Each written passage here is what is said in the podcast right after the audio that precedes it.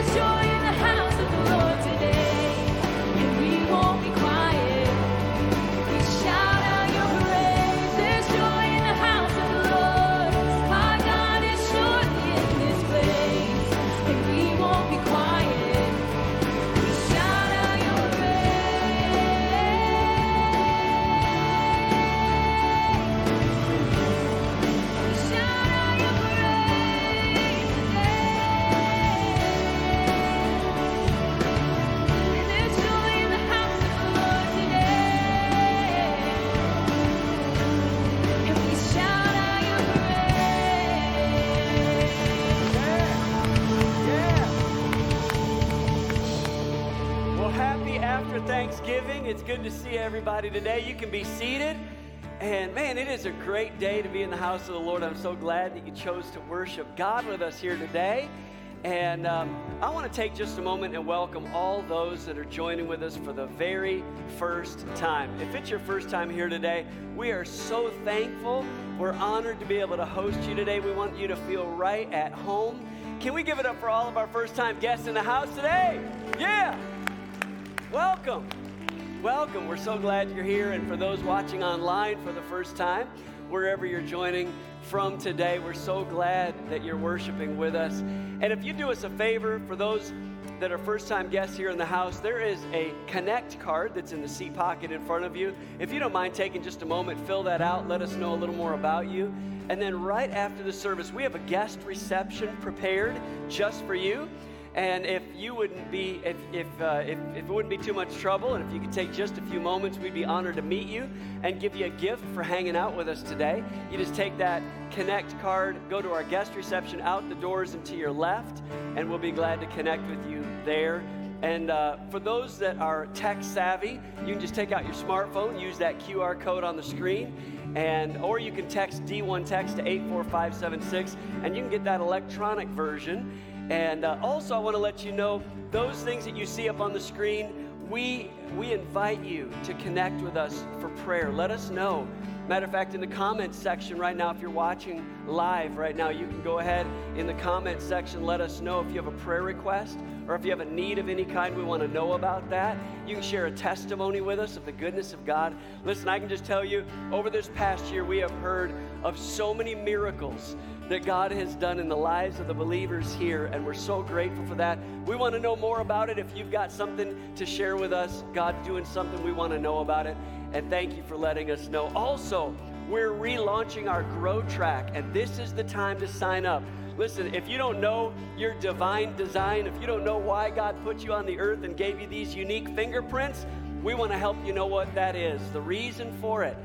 And uh, so let us know. And that's also the track that lets you know more about the church, gets you connected to the possibility of uh, membership and connection to ministry. So do let us know about that. And of course, as always, we love to celebrate baptisms and child dedications. So if you want to be involved in that, we'd love to celebrate with you and your family during those strategic times in the spiritual life of your family. Well, listen, I don't know if your football team won yesterday but mine did. So that really, you know, that's all that matters. No, I give it up for all my friends that are in the house that are also Ohio State fans. We love you too. Um, hey, it's okay to have fun in church. I'm just saying, it's okay to have fun in church. It's going to be an amazing celebration day. And I'm going to encourage you to encourage others to join with us throughout this whole season of celebration from Thanksgiving to Christmas. We're going to have some strategic messages to help your friends and family know Jesus. And you can do that first and foremost by following us on Facebook, Instagram, all of our social media outlets. We're on all of them, uh, as many as we can, and we want to be where you are and to give you an opportunity to be an evangelist, a witness, sharing your faith. And it's really important that you use those social media outlets for those positive things. There's a lot of negativity on social media, but we want you to be an encourager. And one of the ways you can do that is just simply get the word out and let people know about Jesus and his love, especially during the, the onset of Christmas, such a strategic time. And uh, want to also let you know that the YouVersion app of the Bible, we go through the Bible in one year every year, and we read and study God's Word, and you can follow along with us um, by uploading or downloading that YouVersion app of the Bible, but you can also follow along every Sunday. The notes will be in there. So you just look under the events section and you'll find Dothan First, and you just click that, and that's our notes for the day. Pastor Will is going to be sharing an amazing message. I can't wait to hear what God's got on you and uh, the anointing that He's placed on you for this day, for this message today. I can't wait. But uh, follow along today on social media as well as YouVersion. Hey, I want to let you know as a reminder a couple of things that are coming your way. Uh, first and foremost, next Sunday is going to be the day that you'll bring uh, all of those ornaments and the gifts that you had gotten for fostering hope. We are blessing foster care kids across the Wiregrass area. And uh, listen, we put out those ornaments, and in one day they were almost all gone. I think there was like one or two left, but I just, come on, let's thank God for that. That is amazing. Your generosity. Within a week, we had not only fed over 100 families during the Thanksgiving holiday because of your generosity, but then on top of that, that very next day, Sunday, you were so generous in taking those ornaments that represent children that we love in our Wiregrass area. Don't forget to bring those gifts back this coming Sunday or before then. You can do that before then as well. But we're so grateful for your generosity and your giving. I also want to let you know again, next, uh, that following week on the 11th, We're going to have a special young adults Christmas party. It's going to be so much fun. And uh, all of our 18 to 35 year olds in the house, we got something special for you. So please come out, join in, be a part of that at 5 o'clock. It's going to be a great, great day of celebration. One uh, last thing I want to let you know as it relates to Christmas. Out in the foyer, you may have noticed a, a special Christmas wall there where you can, uh, kind of a photo booth where you can celebrate with your family. I know if you're anything like my family, we try to get some kind of a Christmassy picture, but it doesn't always work out so well. And you'd love to have them professionally taken, but it doesn't always work where the family can gather together. You can gather every Sunday there at that wall and take a picture, tag Dothan First, let us know, uh, and we'll highlight your family. But so grateful to God that um, the Lord is bringing us opportunities to invite the unsaved and those of your neighbors, friends, and family that don't know Jesus. And that's a great way to do it. Just take a cute picture of your family, tag Dothan First, and say, hey, come join us every Sunday during the Christmas holidays. And one last thing I'll let you know as it relates to Christmas Christmas is coming. It be, it's beginning to look a lot like Christmas. It is. It's, it's kind of feeling that way too. And I want to let you know that we are going to be have a special online only Christmas Day celebration service. And uh, it's going to be Christmas here at Dothan first, but it's going to be online only. We're going to be um, home for Christmas. So I want to let you know about that, that that service will be online. Take the time to gather with your family on that very important holiday where we celebrate Jesus' birth. So please do take the time to right now strategize, find ways that you can think of. You know what? At 10 o'clock on Sunday morning on Christmas Day, we're going to gather around for that shortened service and we're just going to celebrate the birth of Christ there on Sunday on December 25th. Well, listen, I want you to know this has been a great week. Uh, I've had a chance to, to meet with some uh, leaders of underground churches, specifically in the Arab world. And um, I, I want you to know that in the strategy, one of the things that our church has taken on is to support those underground churches by providing uh, materials to help those pastors better minister to their congregations. And they're ministering to literally hundreds of thousands of underground churches and believers um, tragically, this past year alone, in, in one of our Bible institutes ministering to the Arab world, uh, 59 uh, of our students have been martyred for the gospel message of Jesus Christ. And I want you to know that, that we, we need to pray for our underground church members and those who are constantly put in harm's way. We, we live in a free country where we have so many blessings that we often forget about those who are not just less fortunate, but are constantly under uh, scrutiny and under attack. So we need to continue to pray for them, and we're going to do that in just a moment. Um, but I want to say thank you for your generosity in giving. We're about to jump back into our missions emphasis in January, and I want you to pray about what you could give above and beyond your the normal tithes and offerings to be able to give to reach the world with the missions message of Jesus Christ. So do be praying about that over the days to come. And uh, listen, I know some of you may be in this room struggling, going through difficulty, times of need. And I want you to know our elders and pastors are here to pray for you. As a matter of fact, right now our elders are going to, and our prayer partners are going to make their way toward our various stations of prayer right here in the back, and right there in the back by the exit signs, and then up in the balcony over here. They're standing with you in prayer. And in a few moments, as we go back into some songs of worship, I'm going to invite you to go back to those, those stations of prayer for whatever needs you may have. And we're going to believe God for miracle results. Well, listen, it's offering time. We get to give unto the Lord. How many grateful God blessed you? Come on. He's been good, He's been faithful. And we want to celebrate with you in the goodness of God. You can see the five ways to give. We're not going to pass the offering plate, but if you have a need of giving credit, you can use the giving envelopes in the seat pocket in front of you. And one last thing about offering is I know so many uh, like to get giving credit for the end of the year for tax purposes. You certainly can do that. You just have to have everything postmarked before the 31st, and you can use those five different ways to give. Let's take a moment and pray. I want to pray over you and your family to see the generosity of God be released on your household. Let's pray together. God, thank you so much for your love and your blessings, your goodness, your faithfulness, your love. Now I pray you would continue to give seed to the sower. And you're able to make all grace abound to us, so that in all things, at all times, having all that we could ever need, we would abound in every good work. And I bless these, your people, that as we generously sow in to see the kingdom's advancement, your kingdom, the kingdom of God, God, I pray that we would be blessed. And the Bible even says, pressed down, shaken together, running over, that it would, it would overflow.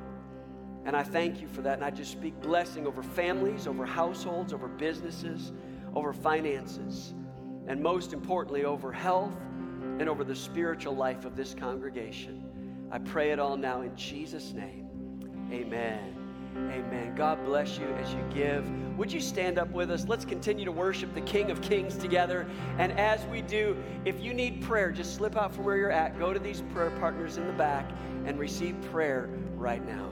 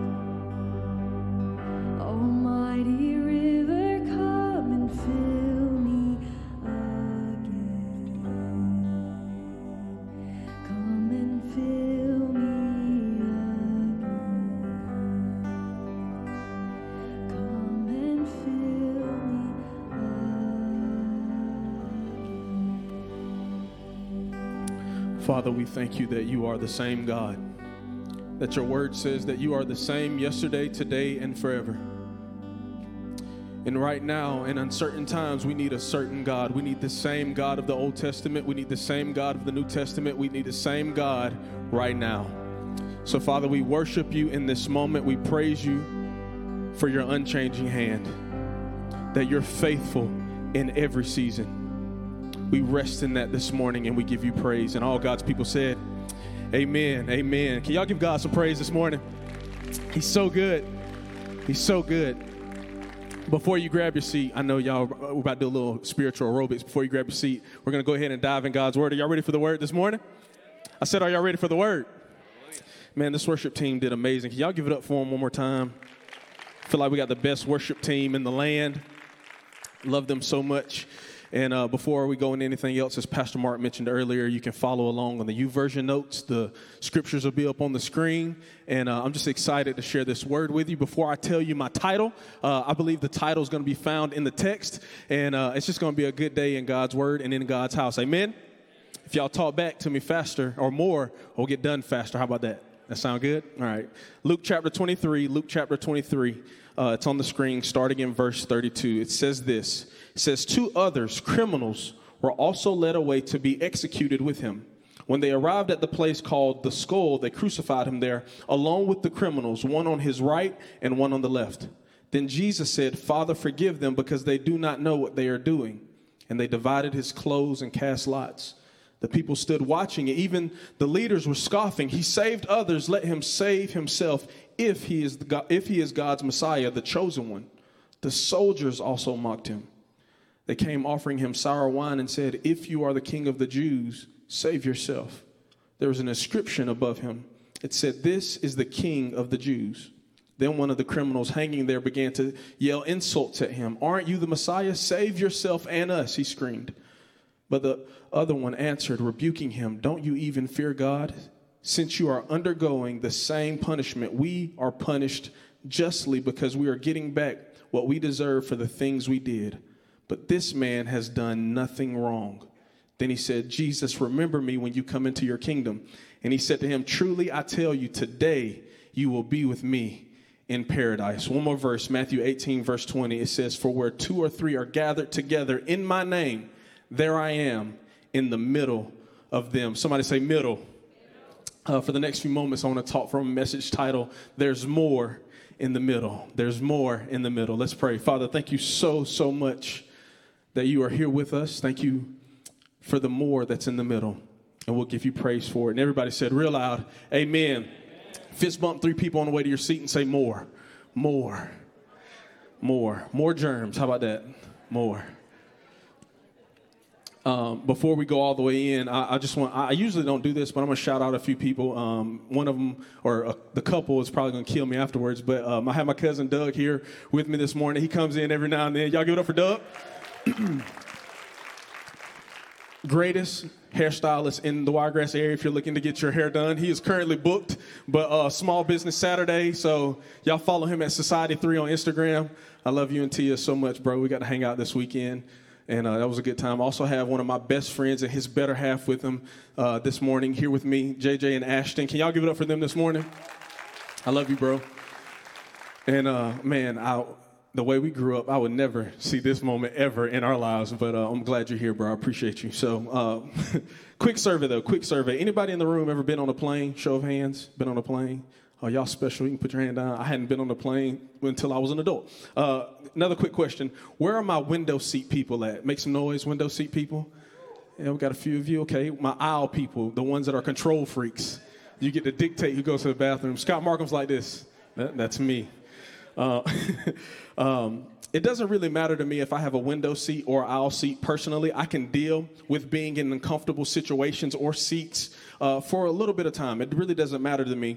Uh, I can deal with uh, sitting next to crying babies. That's not a problem. In fact, this last trip that I took to Oregon, five and a half hour flight, there was a child sitting behind me that kicked my seat the whole ride. So it was a massage and yelling at the same time. It was great. Um, I can deal with sitting next to. I really hate this term, Miss Kathy, uh, chatty Cathy's. I hate that term, but I, I, don't mind sitting next to a chatty Cathy. That that that's okay with me as well. Uh, it doesn't matter to me who or what is sitting next to me, as long as I'm not in one of the seats that I'm about to mention. Because the one seat I don't want to be on a plane, I cannot be on a plane. I check it before I even set foot on the plane. Is you guessed it, the middle seat. I can't stand the middle seat. Anybody else hate the middle seat? All right, good deal. So, uh, funny story. This last flight, as I mentioned, I was on my way to Oregon, and uh, my, I stayed that Wednesday night. I stayed with one of my other best friends. His name's Keywan. He's a youth pastor in Atlanta, and um, I, my flight was boarding at 6 a.m. and I knew I had to get on this flight in time. And Atlanta's the size of Dothan, uh, or excuse me, Atlanta Airport is the size of Dothan. It's huge. So uh, I knew I had to leave early so that I can go through TSA because I don't have pre-check and all that other stuff to get on my flight in time. So I'm staying with my best friend Keywan, and I knew I had to get up no later than 4 a.m. because I know how he drives. You got to drive through the state of Texas, seems like, to get to Atlanta in Atlanta. So. Um, we get up about 4 a.m. I have to wake him up and uh, tell him, hey, bro, I got to go because if I don't make it through TSA, we'll miss my flight. And I was preaching that night. So I knew, I was like, hey, bro, we, I just, I got to go. So I wake him up we get in the car. It's a 40 minute drive to the airport. This TS, TSA line is long, like real long. And it was moving like Pac Man. Like it was moving, but I didn't seem to be going anywhere. So they kept like moving us to give the like the expression like, oh, you're getting closer. I kept looking. I was not getting any closer. Uh, I get to my gate they, are, they had already started boarding five minutes in, into the process. Luckily, I wasn't riding first class, I was in the last class. So uh, I get to the gate, I'm fine, I get my seat, and it's a three, it's a three chair seat, so I get the window seat because, like I told you, I pick my seat before I get to the airport. So I pick my seat. And then there was somebody else already sitting in the other seat. And so we're getting ready to take off. I'm looking at my, my watch. We're like seven o'clock. It's about time to take off. And there's nobody in the middle seat. I said, Look at God. This is a blessing. I get this whole ride. Like nobody's here. I get to take over this armrest. It's going to be great. And you know, when uh, somebody's ever, you like people walk on the plane and you just have this feeling, this sense like they're sitting next to you. And I just decided not to look eyes with them because I thought if I didn't look, lock eyes with them, then he would just pick another seat. I didn't, you know, I was just, I don't know why I thought that made sense. It didn't make sense. But I locked eyes with him and I knew just something in me was like, he's the one. And so he came and sure enough, he was like, hey guys, that's my seat. I was like, no, it's not. I didn't say that to him. So I picked up my bag, you know, he sat down and he was a, he was a bigger gentleman and um, he put on his headphones and he went to sleep. I was like, okay, great. He's not going to talk to me a lot. This is going to be amazing. It's going to be a great flight.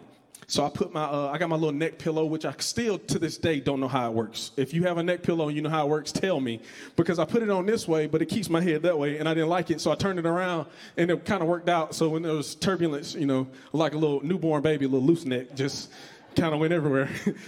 that had nothing to do with what I'm telling you. So. Um, I'm on the flight. The flight takes off. I got my AirPods in, my AirPod Pros. Apple, thank you know, shout out to Apple. You know, the uh, spatial audio. I thought it was going to, you know, make it sound real full. And I, I, I doze off, and then I hear this terrible like growl. I don't I don't know what it is, but it's it's sounded like one of the motors blew up or something. So I take out my headphone. I, I raise up the window. I'm like, okay, you know, the, the turbine's fine. You know, we're not gonna die. So I put my headphone back in, and sure enough, I hear it again. I take out the left headphone, and my gentleman friend is snoring so loud. Like, y'all, it, it was really loud. And he has on his Dre Beats, and he don't hear nothing. He don't even hear himself. He is having the best sleep of his life. And so he's asleep. I'm like, man, this is terrible. I guess I'll watch an in-flight movie just, just to kind of kill the noise. And so uh, we continue to fly, and then the stewardess comes by, and you know they're offering snacks. And she says, This is the first time they ever asked me, Is there anything you would like? Usually they just, you know, it's Coke or water, or, you know, would you like something to drink? And, you know, it's the, uh, is it Biscoff cookies? That's what, yes, you know, it's those things. I'm like, Okay, well, they've never asked me, Is there anything you would like? So then I say, What do you have? And the lady looks at me and she says, It's in the menu. I said, Ma'am, it's 7 a.m. I, I don't care what's in the menu. I can't see. He's snoring. Like, I've been up for a while. And then she shows me what's in the menu, and I said, "Oh, well, I got options. I'll take this because if any of you've seen in those menus, there aren't prices, and so or some of them. So I tell her I want this thing, and she says, You have to pay for that. I said, I don't want it. And then my friend, Snorlax, wakes up, kid you not, wakes up out of his sleep and says to me, not to the stewardess, I have a Pop Tart. And then pulls out of his bag, you know, Pop Tarts are straight. He pulls out his bag, this Pop Tart is shaped like this. It was in there. And he pulls it out, he says, I have this Pop Tart. And I know what you're thinking. I did what all of you would have did. I ate that Pop Tart. I said, bro, give me that Pop Tart. I want this Pop Tart. I'm about to tear this Pop Tart up. And I opened it, and y'all, there were crumbs everywhere. So, my neck pillow situation, I had Pop Tarts on my neck pillow. I'm eating everything. I told you that whole story to tell you I hate the, the middle. Somebody say the middle. If you haven't realized, I've been scarred by life by the middle. My cousins used to squish me in the back seat of their car on the way to take trips to the movies in the middle seat. My dad had a small S10 pickup truck. That's actually a toy truck, for those of you that know what an S10 is. And he would put me in the middle seat. And it was a manual, so the gear shift was in the middle. I hate the middle. One time I was playing hide and go seek and I got stuck in the middle of a drainage pipe. That's a long story, but that is the reason why I'm claustrophobic. I hate the middle. Somebody say the middle. But you don't realize how bad the middle is until you're in the middle of it. I hate being in the middle. Yet I have come to realize that this life of faith, a life of following Jesus, is often lived out in the middle. I want to ask you does anyone know what it's like to be in the middle? To feel stuck, to feel in between, to be in a place where you're not where you used to be, you're not where you're going to be, and you're not where you want to be. In the middle. Come on, somebody say the middle. But it's in the middle that you find out there's more. As we read and as we sang earlier, we found out that Jesus is often in the middle. We see that God is faithful in the middle. He's in between where I am and where I'm going. He's in between the way things are and the way things are becoming. He is not just the Alpha and the Omega, He is everything in between. He is not just the beginning and the end, He is in the middle. He is the one who was, who is, and who is to come. He is Emmanuel. He is God with us. He is God in the middle. He is not just a starter and a sustainer, He is a finisher. He is the God of the middle. But the area where we lose sight of Jesus the most is in the middle. We get distracted in the middle. We lose focus in the middle. We take a different path in the middle. We have a middle problem. In fact, there are three stages of life and seasons that we all go through the beginning, the middle, and the end. Three areas that we will all travel through in different seasons and different times of our life. Now, the beginning is the place where you sense excitement. Come on, that'd be a good place to say amen. Because you could, we're about to go into a new year and be like, hey man, the begin, it's a new year. Man, this is gonna be great. It's a new beginning. I feel the sense of excitement. Better yet, moms, when you know something's about to start, something's about to be birthed, there's excitement in the beginning. Something's about to get going. It's where we begin something new. Beginnings have excitement and momentum to them. And then we have endings. We don't really like endings sometimes. Endings do have the joy of completion, they have the joy of fulfillment. You can finally say, Thank you, Lord, it's over. You know, those college students or those high school students can say, Thank you, Lord, I graduated. Those empty nesters can say, Thank you, Lord, they graduated. They can get out of my house. There's a sense of achievement at the end. And then you say things like, I got the keys to the house. I got the job. All the single ladies can say, I got the ring. Like, you know, it's just this sense of excitement at the end. I passed the test. Indians have a sense of achievement. And we have weird sayings for the beginning and the ending. We say things like this you got to finish strong. It's not how you start, it's how you finish. So beginnings have momentum, endings have celebration, but in the middle, it's different. We say things like this in the middle don't give up, don't throw in the towel keep going because it's in the middle where we will spend most of our time. It's the place where we spend more time than, than the beginning and than the ending. And culture has tried to describe what happens to people who feel like they have been in the middle for too long. You know what they call it? A midlife crisis. They call it this to explain that we don't do well in the middle. Things seem to, things seem to go long and wrong in the middle. The middle is where we don't have excitement of starting and we don't have the joy of what's to come. For example, when you get married, all my married people make some noise. Y'all sound really excited. There's a reason why we say our vows at the beginning. I do in sickness and in health, for richer or for poor, for better or for worse, till death do us part. There's a reason why we say them at the beginning, because if you said them in the middle, you would want to change them. Not, not your spouse, the vows. Because in the middle, you don't quite feel the same excitement that you felt in the beginning. Ladies, in the beginning, you're marrying Prince Charming. In the middle, he's Shrek. Like you just, you're like, what, what's going on? The middle is where we struggle. The middle is where it gets harder. The middle is where we think about quitting. And if we're honest, some of you right now are in the middle. You're in the middle of your marriage, the middle of your parenting, the middle of your job. Some of you, you're in the middle of your faith and you're fighting the feeling of wanting to stop following Jesus. You want to bail out. You want to give up. You want to say, What is the point? I have no energy for this anymore. I don't feel the same as I did when it first started. I can even, I can't even see the end. And I can't even see that the end is coming. I don't know where God is in the middle of this. When you're in the middle, you pretend like everything is okay, but on the inside, in your mind, in the middle of your body, you're like, Lord, I know I prayed for my kids. They're a miracle, but I want to kill them. Lord, I know I asked you to use me, but not like this. Lord, I know I said I would follow you, but I didn't know I would have to go through the struggle of the middle to do so. And I know many of you have the faith to start. Some of you in this room, you have the faith to finish. But I want to ask you today is do you have faith for the middle? What do you do in between now and not yet? What do you do in between not now and what's next? What do you do when you're praying and asking God, how much longer? The start is often fun and even the end can be exciting, but the middle can be messy. But it's in the middle that we begin to battle with giving up. You're struggling and straining, and it seems like you have no more strength to continue. But I want to encourage you this morning let the strain strengthen you, don't let it break you. It's in the tension where we develop strength. Because even though you're in the middle right now, you won't be there forever.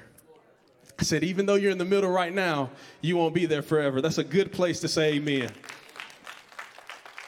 So, point number one, I want you to write this down. It's in the middle that you find out what's in the middle of you.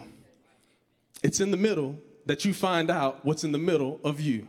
Matter of fact, let's say it together. You know, I'm gonna, I'm gonna count off and then you're gonna say it. One, two, three, go.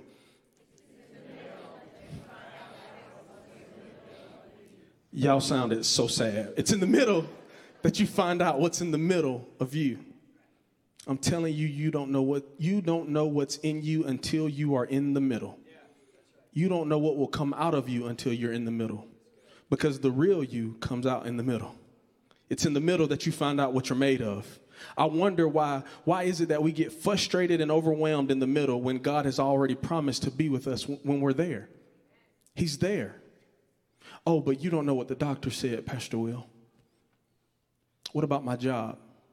What about the economy? So many times we get distracted by what's in front of us and we get drawn back to what's behind us that we miss the very presence of God being in the middle of it with us. He is the great I am. He is not the God of I was. He is the same yesterday, today, and forever, as we said already. He is the same in my past, my present, and my future. He is the same in the beginning, the middle, and in the end. He is God right now, and He is God with you. He's in the middle. That would have been great if we just stopped right there. We can walk out, get in your car, go to lunch, tip your waitress, and write down. He's in the middle. It's a great place to start. But, Pastor Will, what do we do while we're here? Because the middle season will always produce more in you. And when you're in the middle, you have to remind yourself what's in the Word. Hebrews 13 5 says, For he himself said, I will never leave you or abandon you. When you're in the middle, this is what he wants to remind you of that he is he is with you when you started he'll be with you when you finish he is the god of his word he does not return void on his word it produces that which it was sent out for. He is with us. There's something about the middle that does something in the middle of us. It just does something. It shifts something. It, it makes us believe more, have faith for more. Have, it gives us the faith to finish. And when you're in the middle, you pray harder. When you're in the middle, you hang on a little longer. You don't let the marriage end. You keep fighting for the marriage. You keep fighting for your children, no matter what they do. And I just feel led to say this in this moment a children's mistake doesn't make you a bad parent. But some of us were holding on to these issues, and you just got to hold on a little bit longer. You become more desperate. You're leaning in more.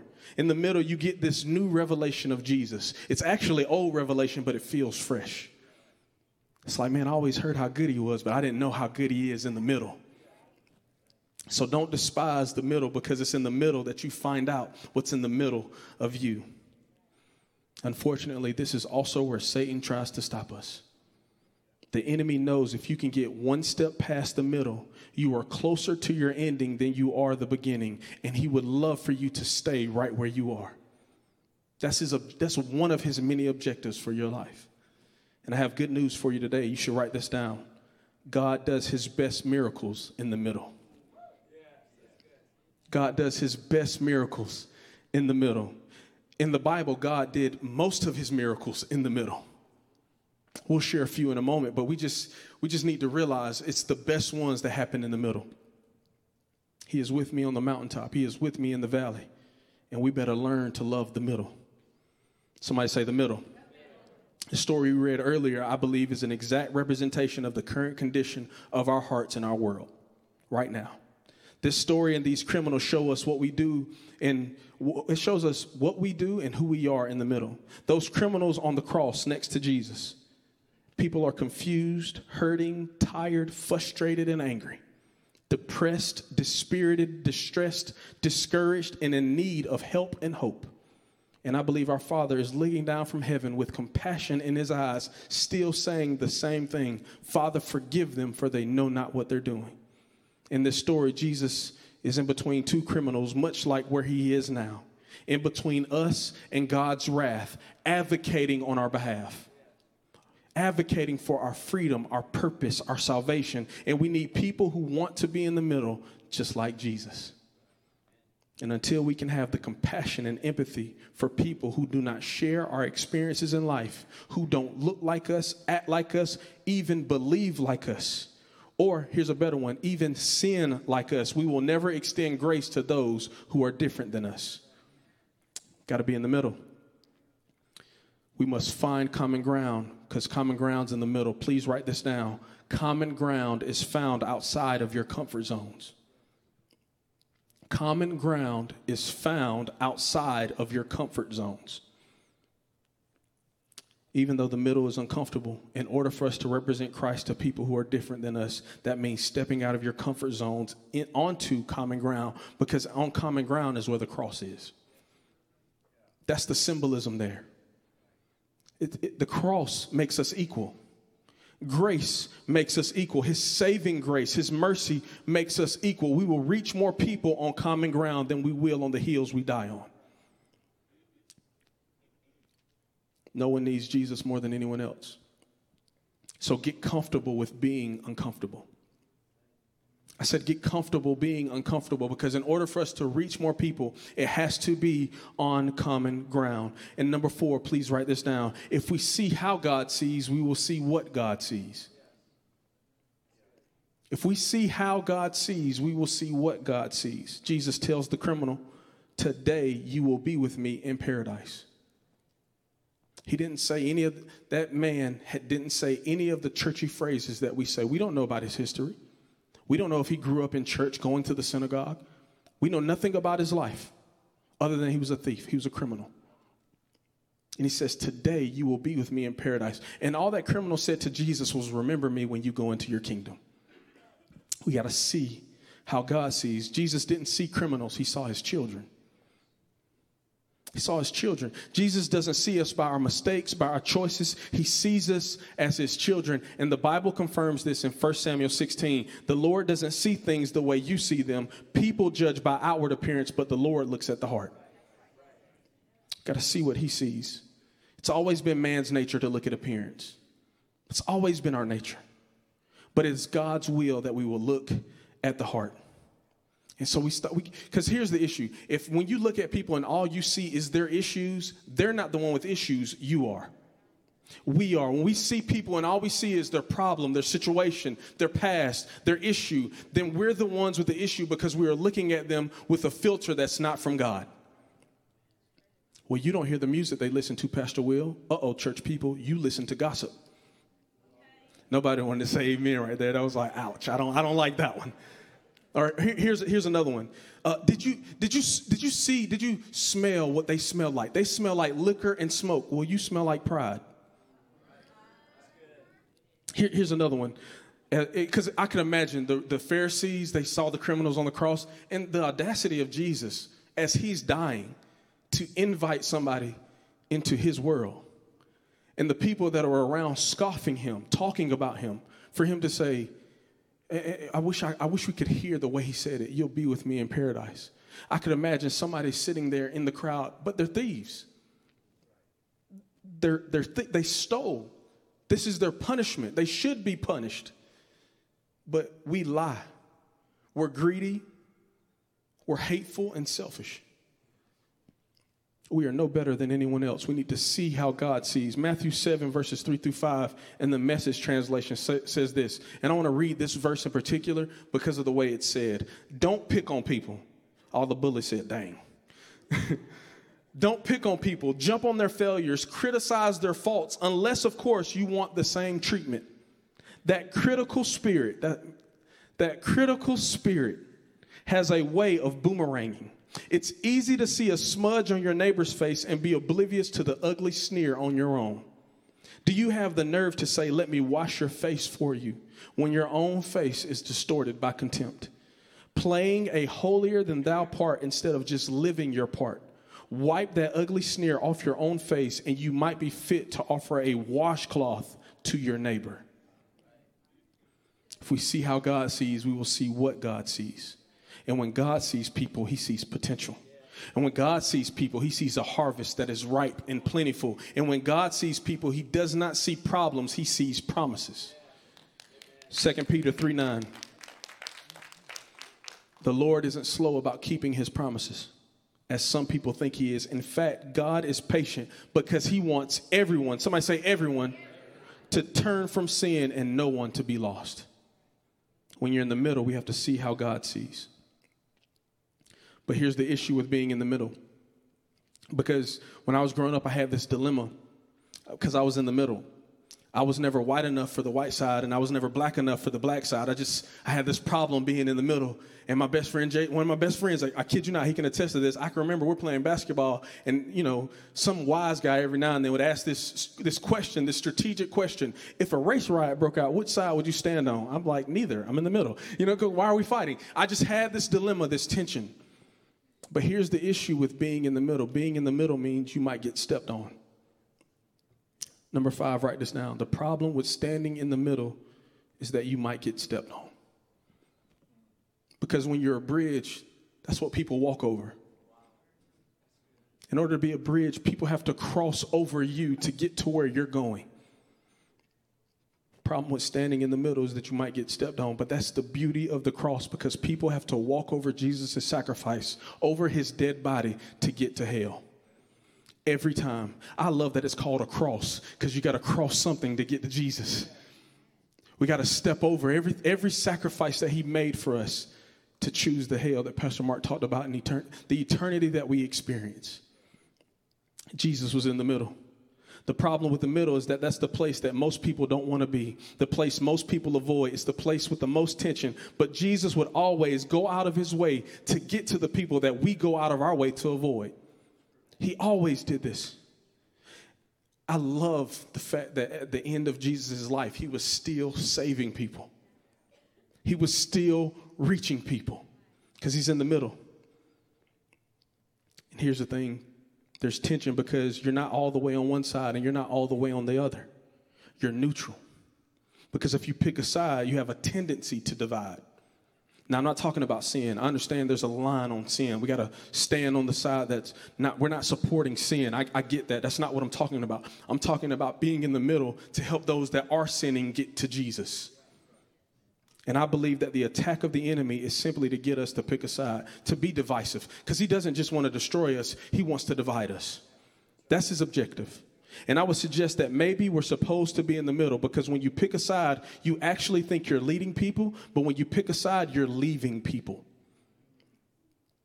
We got to stay in the middle because people in the middle cause us to have this constant tension where I don't want to offend anybody, but I have to make a stand and I have to tell the, tell the truth. We need to realize when you're in the middle, you're not stuck, you're positioned. I said, You're not stuck, you're positioned. You're not stuck in a fallen world. This fallen world got stuck with you. Whoever's in political office, we didn't get stuck with them, they got stuck with us. We're in the middle.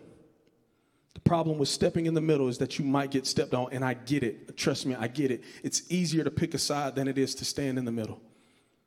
Because in the middle, you're often standing alone.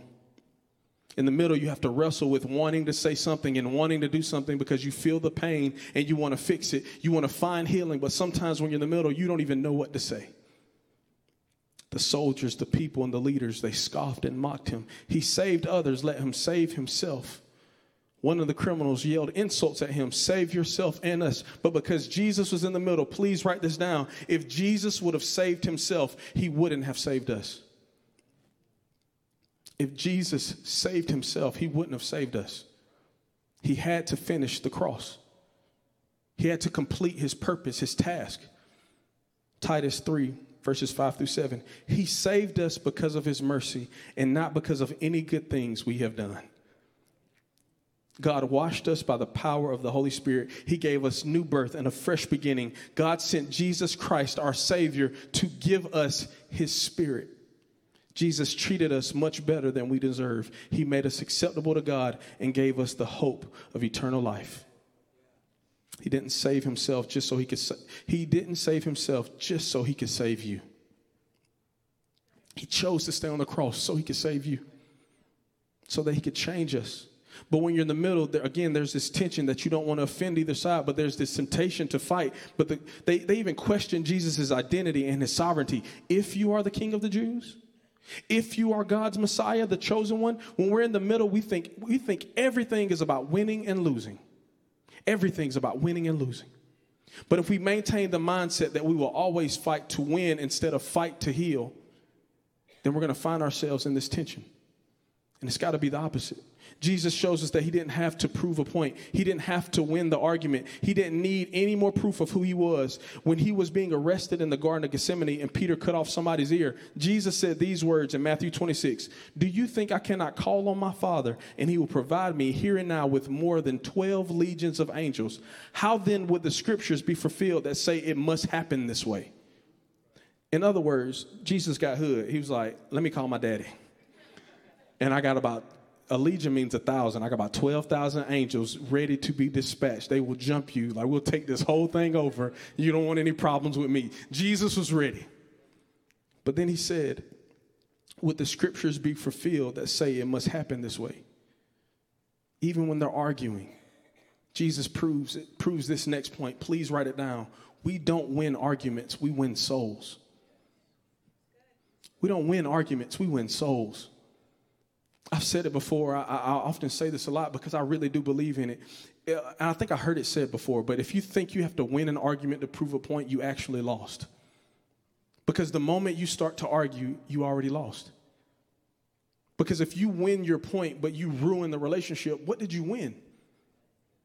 We don't win arguments, we win souls. Proverbs 11:30, the one who wins souls is wise the only hill that Jesus was willing to die on on the cross that allowed everyone to come to. This was the only hill that Jesus died on that allowed others to come to know him. He didn't argue, he didn't get into petty arguments. He didn't care about that. Because if all you do is win arguments, I promise you the only thing you'll win is isolation. And that's a lonely hell to be in. But in the middle means we're supposed to bring people together. Because if if you win, then it's all about you. But if we win, that's about togetherness. That's about community. That's about bringing the church together. We have to win. Because even on the cross, even while he was dying, he was still leading people to his Father. Luke 23 41 and 42. We are punished justly, the criminal said, because we are getting back what we deserve for the things we did, but this man has done nothing wrong. then he said to him, Jesus, remember me. Somebody say, Remember me. I don't know if you notice this. Every time we do communion, Pastor Mark says something similar to this. He breaks down the word remember. Remember. bringing back to right relationship, bringing, bringing back to righteousness, to, re, to bring us back together to Him. I really believe that's what that, that man on the cross said. Remember, bring me back to you. Remember me. Jesus came to restore and bring, bring back together what was broken, back to Him. Being in the middle isn't a curse, it's a blessing. It's a blessing. Being in the middle means that we have a greater responsibility. So I choose together. I choose the middle because Jesus didn't come to take sides, He came to take over. We have to be in the middle. Somebody say the middle. We're in a tough position because we're called to be in the middle. And I'm getting ready to close, but Jesus took a stand. You may be tempted to say today, "I'm like, well, Pastor Will, I want to, I'm, I'm tempted to take a stand too. I want to stand where Jesus stood. You, do you know where he's standing? In the middle.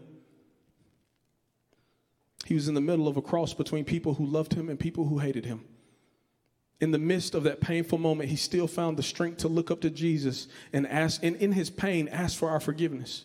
He was in the middle of fighting for our salvation, and he is in the middle today. And you know what? God put the Holy Spirit in us. Where? In the middle. He's not on you, he's in you. Because he knew he would need, he knew we would need him for times like this.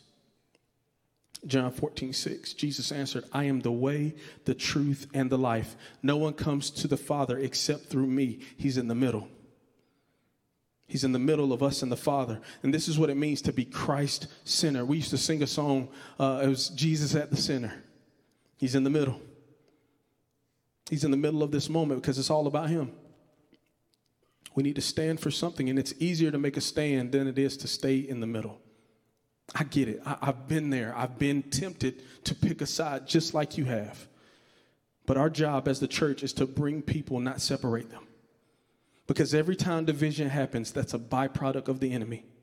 Since the beginning of time, the enemy has been using division because he doesn't just want to destroy us. As I said earlier, he wants to divide us. He wants to divide your home. He wants to divide churches. He wants to divide the government. He wants you to have a divorce. He wants you to divide your marriage. He wants everything to be divisive.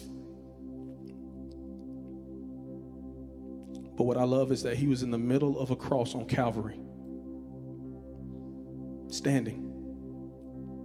And now he is in heaven, seated at the right hand of the Father. Well, Pastor Will, that's not the middle. Yes, it is. Because if his Father's on the throne and he's seated at his right hand, I wonder what he's doing there. The Bible says he's interceding on our behalf, he's praying for us. He's in between waiting on the Father to say, Go get my kids. And also at the same time, not, not yet. There's more. There's more in the middle. And he's standing there praying, believing that your wayward son will come home, that your marriage can be healed, that your finances will be fixed. You, you better believe he is with you in the middle. He was in the middle of a message one time. He was preaching, and Pharisees, teachers of the law, burst into the middle of the temple with a woman who was caught in the middle of the act of adultery, and they throw the woman in the middle of Jesus' teaching. He was there in the middle of a woman and those who wanted to kill her. Jesus was in the middle of a woman with the issue of blood on the way with a synagogue leader to heal his daughter. And he stopped in the middle to check on her. Who touched me? Jesus was with the disciples in the middle of a sea, in the middle of a storm, sleeping. I mean, in fact, I want to tell you right there if Jesus can sleep through it, you can live through it. He's with you in the middle, He's always been there. And we are just like these people. We're caught in the act. And Jesus chose to get in the middle of our mess. He stands in the middle of our salvation and your issue. It's important that the cross was in the middle. Because the cross is the center of Christ's work of salvation. It's the center. He went through hell that he didn't deserve to get us to a heaven that we don't deserve. For three days, he was in the middle, defeating death, hell, and the grave. He hung out with sinners and shady, messed up people. He was always in the middle. And I just want to tell you this morning that Jesus isn't shocked by your by your sin. He's not shocked at all. He's not surprised. He's not like, "Oh, myself, that's bad." He's he's not surprised by your sin. In fact, that is the great qualifier of life that all have sinned and fallen short of the glory of God. Every pastor on our staff has fallen short of the glory of God. Every person that you know is super saved has fallen short of the glory of God. It makes us the great qualifier, it, it evens us all out. The key to making it through the middle is talking to Jesus before you get there. I said the key to making it through the middle is talking to Jesus while you're going there. Hebrews 13 5 again. Because sometimes I don't think we need new revelation, I just think we need reminders. He said, For he himself said, I will never leave you or abandon you. Right in the middle of what you're facing, what you're going through, Jesus, he's here. And God is speaking to you right now if you'll listen. So I'm going to ask right now, eyes closed across the room, heads bowed. You know where you are. And you need to reflect right now in this moment where am I? And I would I would argue that you're in the middle. Because all of us have a birth date and all of us have a death date, but that little dash on our tombstone one day, that's the middle. And we're all right there right now. So with heads bowed and eyes closed, I'm going to ask you to be brave. I want to pray over you today. I'm going to ask you to identify what the middle is for you. And if you're saying, Pastor Will, this is for me, I'm in the middle, that's exactly where I'm at right now. If that's you, I'm going to ask you to do something bold. I'm going to ask you to raise your hand right now if you're in the middle of something. You need, you need prayer. I see hands going up all across the room. Anybody else? Anybody else? Be brave. You're in the middle of something. You put your hands down. That hand is actually saying, I find myself in the middle, but I don't want to quit. If that's you, I just want to pray this prayer of you. Father, you saw those hands that were raised.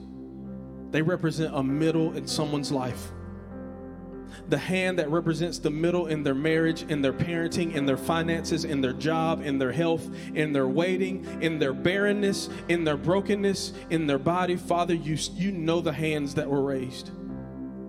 God, we are so aware that we cannot do this without you. So continue to remind us that you are with us in the middle. I pray today, right now, for every hand that was raised, for revelation of your presence, that you are currently with us in the middle. I pray for a miracle in the middle of our situations because you are willing, able to do exceedingly abundantly more than we ask, think, or imagine. You are the God of more, and we want more in the middle. I pray this in Jesus' name. And everybody said, Amen. One more thing, though as those of you that responded, I want you to allow the Holy Spirit to work in you, but I know that there are other people in the room. I mentioned it earlier, it was brief, but you're in the middle of your faith. You came here today and you're like, man, I I used to be this way and I, I want to live for Jesus, but I'm, I'm wrestling, I'm in the middle. And I want to pray over you as well, but in a moment when I ask everybody to bow their heads and close their eyes this time, I want you to be brave enough to say, you know what, I, I need this God.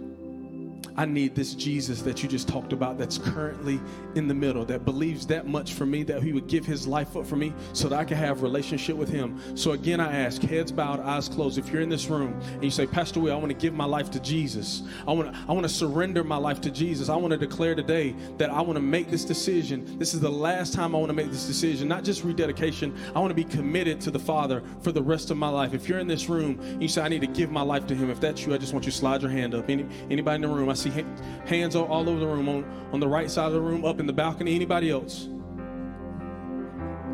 You can put your hands down. We're going to pray this prayer together. Church, for those that raise their hand, when you get a father, you don't just get a father, you get a family. We're going to help pray this prayer out loud together to let them know we're standing with them. Repeat this after me. Say, Jesus, I trust you. I believe you.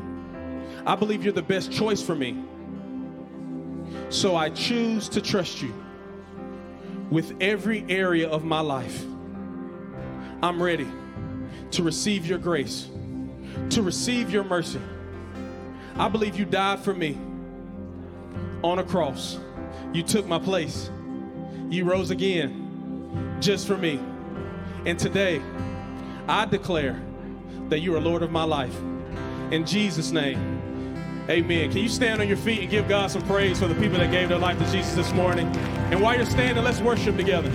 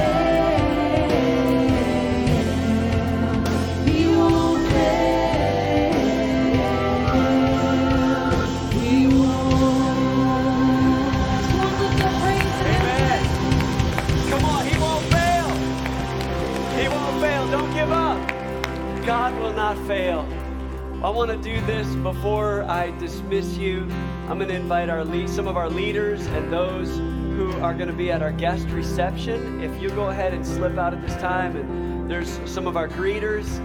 And uh, sorry, I just saw one of my favorite pastors, Pastor Rusty.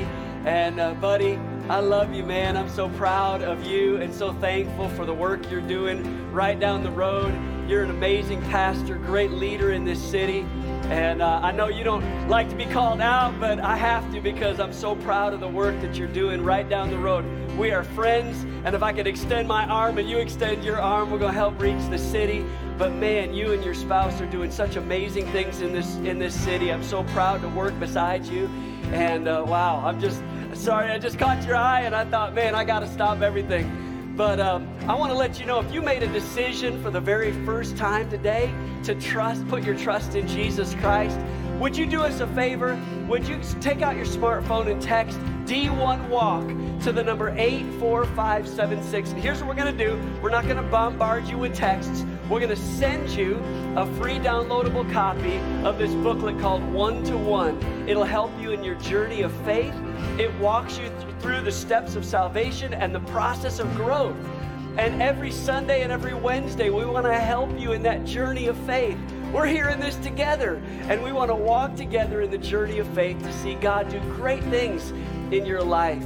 As I said, if you're a first time guest joining with us here today, right outside these doors and to your left is our guest reception. We'll have some of our leadership team waiting for you to greet you and to give you a gift for hanging out with us today. And as I said earlier, if you take your smartphone and just use that QR code, we would love to invite you to be part of the Grow Track that helps you uh, establish really the divine destiny that's on your life and how you can find that. Also, if you need to be baptized, it's the next best step after salvation. And we'd love to celebrate that or dedicate a child to the Lord. So honored to do that. If you've got a prayer request, we'd be so grateful to pray with you and to see the miracle of God happen in your life. Well, as we prepare to close today, I want to close with a blessing. We're at Thanksgiving time. What better time and what better way to close a message like this? And by the way, I want to take a moment and thank our youth pastor, Pastor Will. What an amazing word. There's more in the middle, folks. There's more in the middle. Well, if you do this like you're ready to receive a gift from the Lord today, may the Lord bless you and keep you. May the Lord make his face to shine on you and be gracious to you. May the Lord lift up his countenance on you and bring you peace. And may the Lord our God write his name on your heart and declare you're my child. No one can take you from my hand. And may you know the love of your Savior that came and died for you and rescued you. And may you give that love away to as many people as humanly possible. I bless you to be a blessing to your coworkers, to your neighbors, to your friends, to your family, to your spouse, to your kids, to your grandkids. I bless you to be a blessing to this city. In the name of Jesus Christ, we pray it all. Amen. Amen. Amen. Did you get anything out of today? Hey, I pray you did. God bless you. We love you. Have a Jesus filled rest of the week. We'll see you this Wednesday or next Sunday. God bless you. You're dismissed.